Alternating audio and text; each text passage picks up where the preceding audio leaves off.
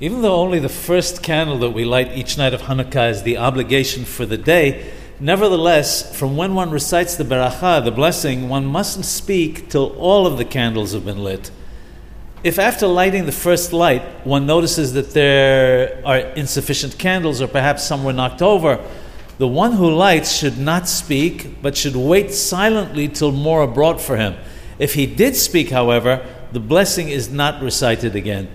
If one spoke, however, between the recitation of the bracha and the lighting of the first candle about a matter connected with the lighting of the candles, then the blessing is not repeated. But if the speaking was unconnected with the lighting of the candles, then one should say Baruch Shem Kebod Malchuto, etc., and recite the blessing again.